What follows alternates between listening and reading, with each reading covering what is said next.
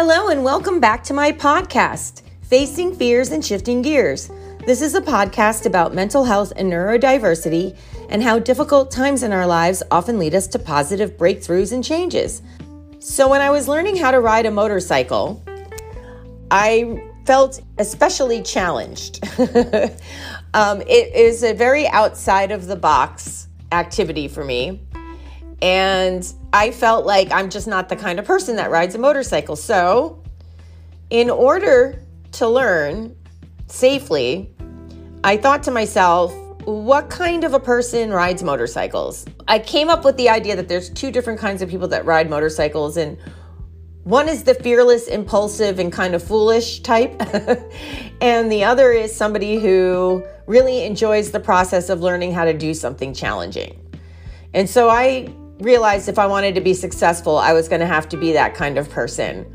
And I came up with these 10 Zen principles to apply to my motorcycle learning journey, but I really found that they applied to life. And today I'm going to talk about the first Zen principle of good motorcycle riding habits, which is to respond to situations instead of reacting to them. And I have to tell you, this one is one that I am still working on being that I was just diagnosed on the autism spectrum recently and have found out that a lot of my emotional reactions to things are because I've gotten overwhelmed. Basically, my neurological system has gotten overwhelmed and I've become neurologically dysregulated. And then it's almost like you're having a seizure, but it looks like you're throwing a temper tantrum. And so I'm still in the process of trying to, I'm still trying to figure out which things are the things that eventually build up and trigger because it's not like I just walk into a noisy room and then suddenly I can't handle it.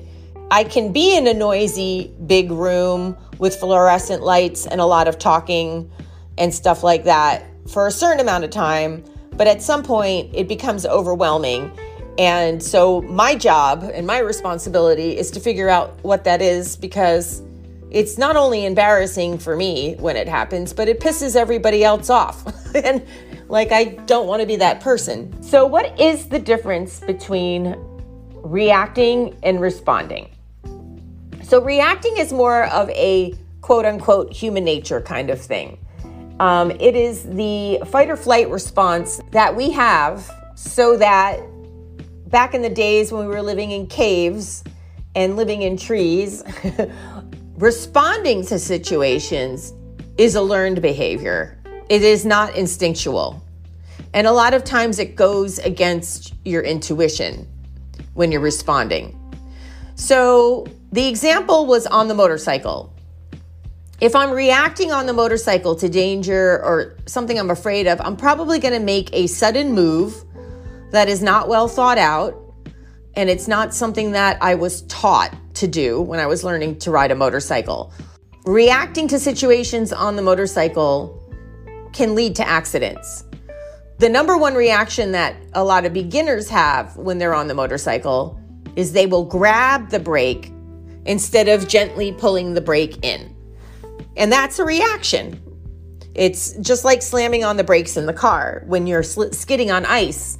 If you slam on the brakes when you're driving a car and you're skidding on ice or you're hydroplaning on water, slamming on the brakes is a reaction that only makes that situation worse.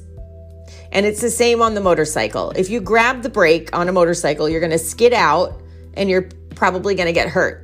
Or you might stop really short and flip over the handlebars. But reacting on the motorcycle usually leads to something bad happening.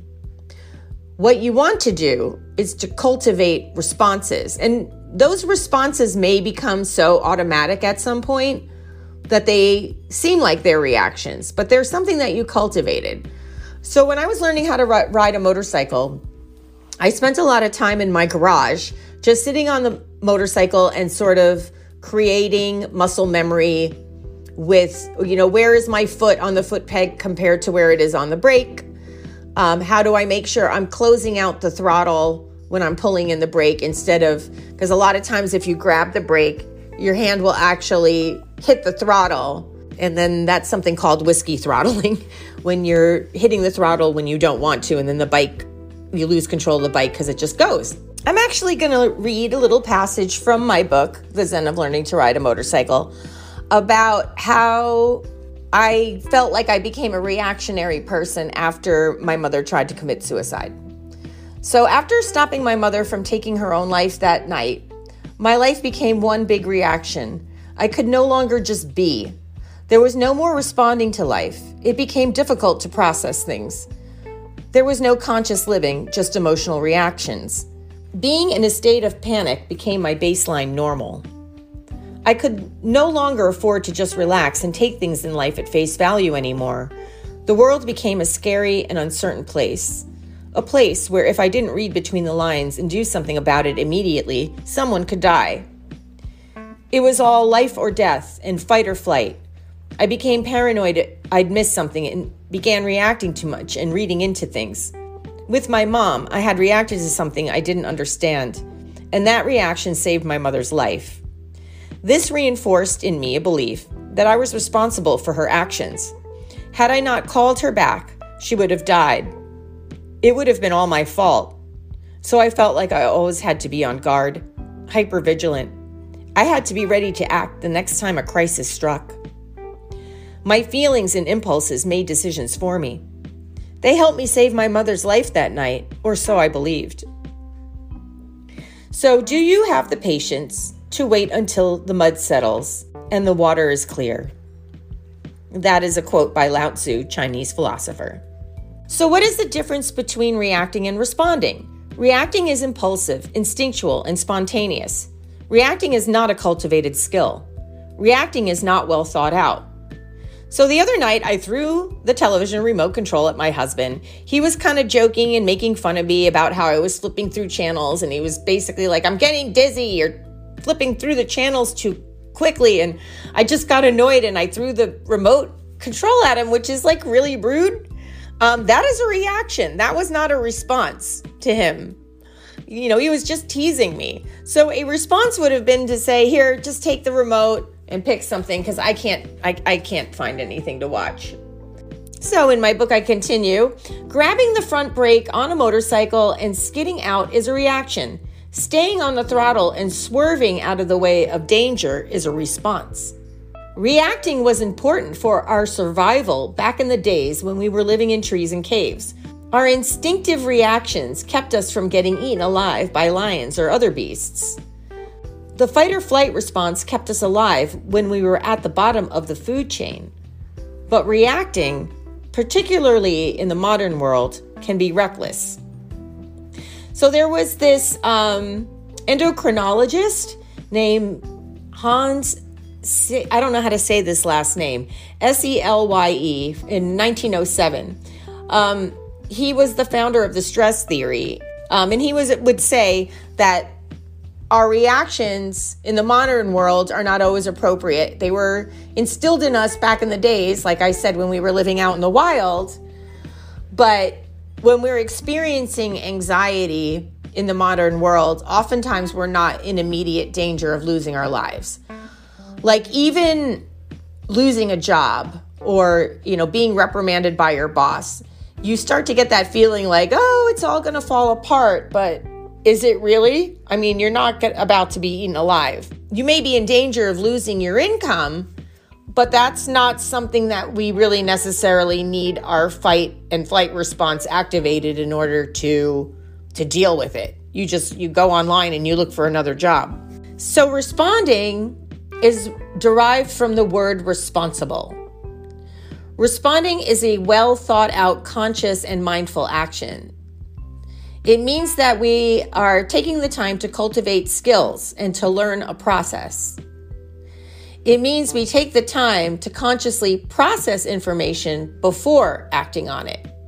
So, according to this article by um, psychologytoday.com, um, the difference between reacting and responding can make a big difference in the outcomes in our lives.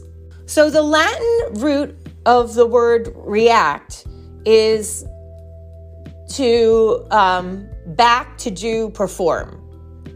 The key takeaway is that you are taking action back at someone or something. In contrast, the Latin root of respond is back answer. The key takeaway is that you are answering back to someone or something, usually in words, where reacting is you're actually doing something. So, according to psychologytoday.com, reactions are driven by our amygdala, that part in our brains that is grounded in our survival instincts, and that there's no time to deliberate when it comes to an instinctual reaction. And they even go on to say in this article that what worked on the Serengeti doesn't work in the 21st century, where the prefrontal cortex is better suited for responses that work. And I think it's words are really important. The words that we use, you know, throughout the day to describe things in our life, they're very powerful. I talk about that under the Zen principle of looking in the direction you want to go and not where you don't want to go. And I'll talk more about that when we get to that one. But that's making sure that you're thinking and speaking in positives and not negatives, meaning you're looking at what you want and thinking about what you want and not thinking about what you don't want. Words are really powerful. They act as a lens through which we perceive, interpret, and analyze our world. And they also label and define our experiences. We understand the difference. What's the difference between react and respond? So, continuing with this Psychology Today article, they say humans are wired through millions of years of evolution to react in certain ways to situations that present themselves. This focus on reaction is grounded in our survival instinct and the understanding that on the Serengeti 250,000 years ago, when we officially became Homo sapiens, there was no time to ponder and deliberate before taking action because during that time, our ancestors would likely be killed. We were still guided predominantly by our amygdala, and our emerging cerebral cortex had little need to be engaged. Our amygdala perceived a threat to our survival and triggered our fight or flight reaction, not response, reaction, which increased our chances of living another day, passing on our genes, and propagating our species. And then psychology today goes on to say exactly what I said, which is those visceral reactions that come up when we're dealing with modern day stress, like um, we're having financial difficulty, or we're having an argument with a loved one, or our boss is reprimanding it, us at work, or even if we lose our job. Our physical survival isn't being immediately threatened. I mean, yeah, there is some threat to safety if you feel like you're losing your support system or your financial support, but you're not like in immediate danger of being killed right away. So, the article in Psychology Today goes on to say these same instinctive and visceral reactions arise when confronted by modern day situation in which our physical survival isn't threatened, but rather what is called psychological survival, which involves threats to our self identity. So, how we perceive ourselves, our self esteem, and our goals. Present day survival instincts what we would commonly refer to as our baggage includes perfectionism, fear of failure, need for control, need to please, and other things that keep ourselves psychologically feeling safe on a psychological level. So basically, reacting to situations in the modern day world do not often lead to the most positive outcomes. So they give an example also in the workplace because I feel like that's where these emotions seem to arise the most because, you know, when you're working, like that's basically our survival in the world now is that we have jobs and we make money. And if you're not getting your income um, and you're not being seen for who you are in the world, that's the thing that causes reactions in the modern world. So they give the example here if a colleague gets a promotion and you thought it, you were going to get this promotion, you're going to naturally be disappointed, hurt, maybe even a little angry. If you let that anger overwhelm you and you storm into your boss's office and start screaming at them, that's a reaction that will not help you get a promotion in the future. And it's not even helpful for your survival in the world. So, Psychology Today goes on to say thankfully, part of our evolution has involved the emergence of the cerebral cortex, and more specifically, our prefrontal cortex, which governs what has become widely known as our executive functioning, which is what we talked about last week, which is associated with memory, analysis, planning, problem solving, weighing risks and rewards, considering short term and long term costs and benefits, and decision making. Our prefrontal cortexes tend to develop differently. So it's not necessarily that people who are on the autism spectrum or with ADHD have like a damaged prefrontal cortex. It's just that they are they develop differently. And our organizational skills might manifest differently. So that's important to know. I mean, it's just to me, it's important to know, you know, what kind of body and brain are are you operating, right? Like not everyone's brain is the same. So we are all responsible for understanding the things that trigger reactions rather than responses in us. So, you know, as somebody who is on the autism spectrum and also has been diagnosed with ADHD, right now, one of the things I'm most focused on is is trying to figure out exactly which things in my life are triggers to my to reactions. What kind of things are going to overwhelm me? And I find it's not anything necessarily specific. It's more accumulation of things. I have found that leaving the house is a big deal for me you know, when I leave the house and come back, I'm often like really, really, really exhausted. Even if I'm just like going to the ATM to get cash or get quarters for the laundry or put gas in my car, even if it's I'm barely interacting with anyone, I just find that, you know, going out and running errands, I pretty much won't do like I've I've structured my days so that I'm sort of spreading the stress out. you know, so it's not like I'm like like doing a whole bunch of activities that are really stressful for me in one day. So, like, I have one day where I clean the house, and I have another day where I do laundry, and I have another day that's a mental health day, so that I'm making sure that I'm just taking care of myself. I found that I've had to to really consciously organize myself that way. It doesn't come naturally. I will overwhelm myself all day long, you know, just go, go, go, go, go. And then by the end of the day, I come home and I'm screaming at my husband for no reason, and he doesn't deserve that. So, you know, now I'm at least I'm understanding like a lot of people, they can go out, run errands, you know, go to a yoga class, um, get their oil changed, come home and make dinner, and they're fine. I find that like it's like my my brain is ready to implode if I'm doing too many activities at once.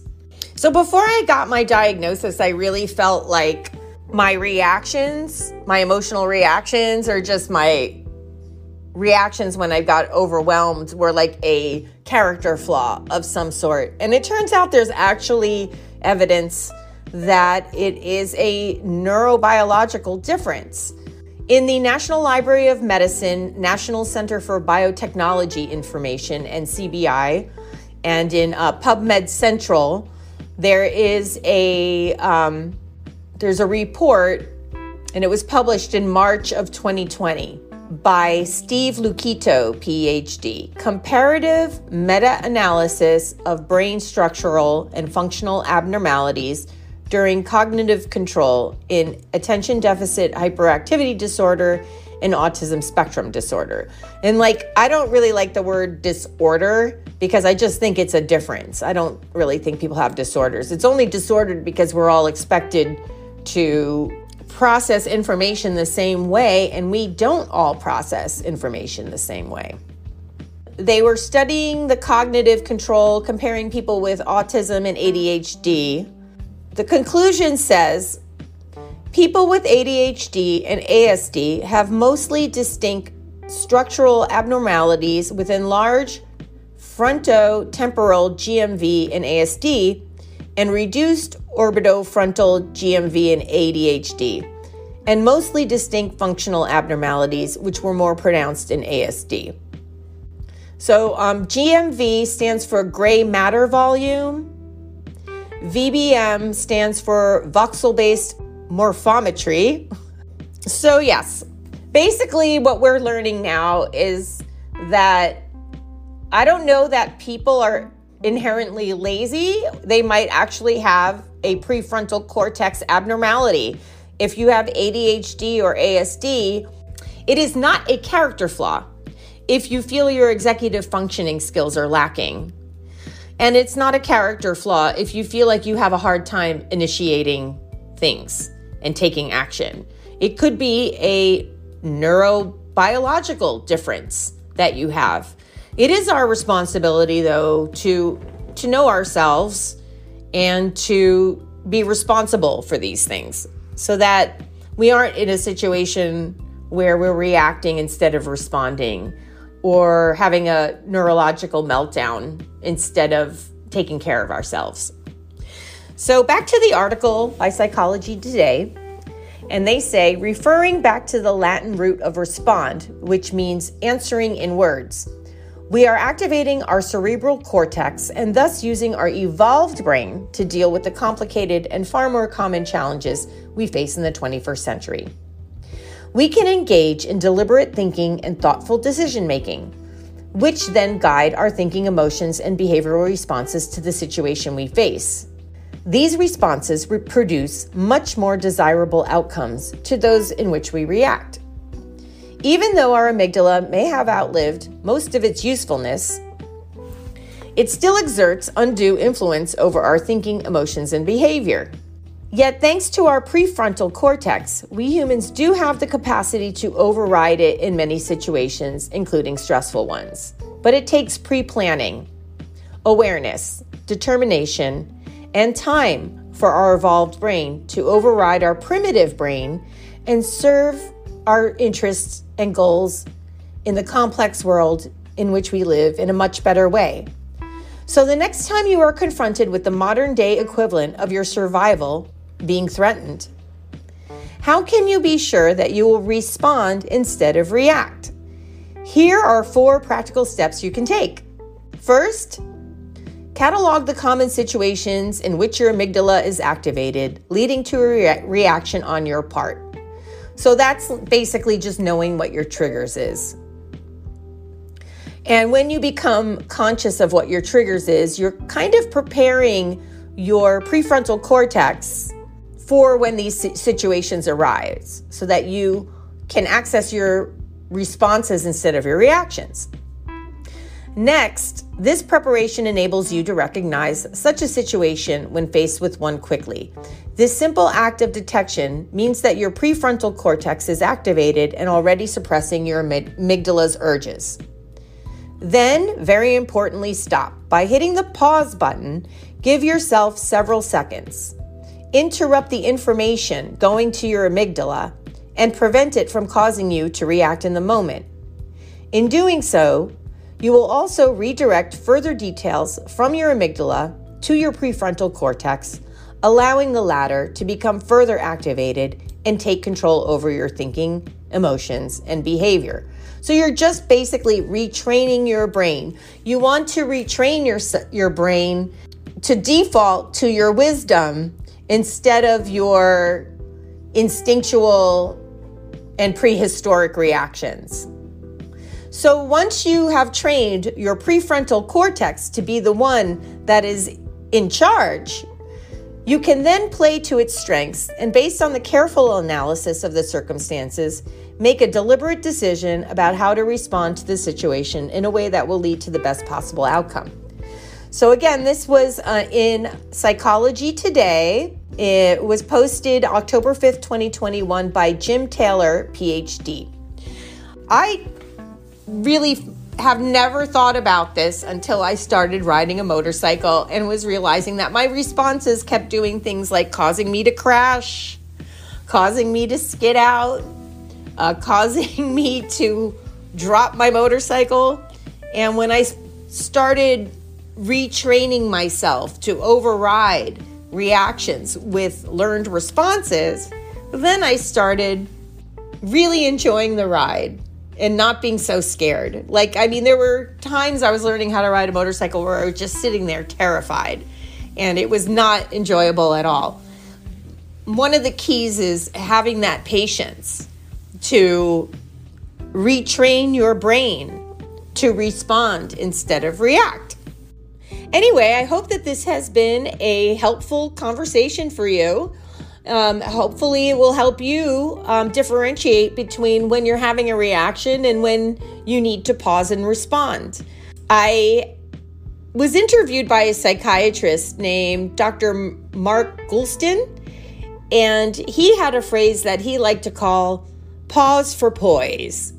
And pausing for poise to me is when you're putting your amygdala on hold and you are accessing your prefrontal cortex and we are using our more evolved brains to navigate us through our lives. So I like to think of that pause for poise. So responding instead of reacting, pausing for poise, using our wisdom instead of our reactions to carry us through life. That's the difference between reacting and responding. My name is Leslie Reyes. I'm the author of The Zen of Learning to Ride a Motorcycle, which is available at Amazon, Barnes & Noble, and pretty much anywhere books are sold online. It is also available on audiobook at Audible, and I will have the links for my book in the description below.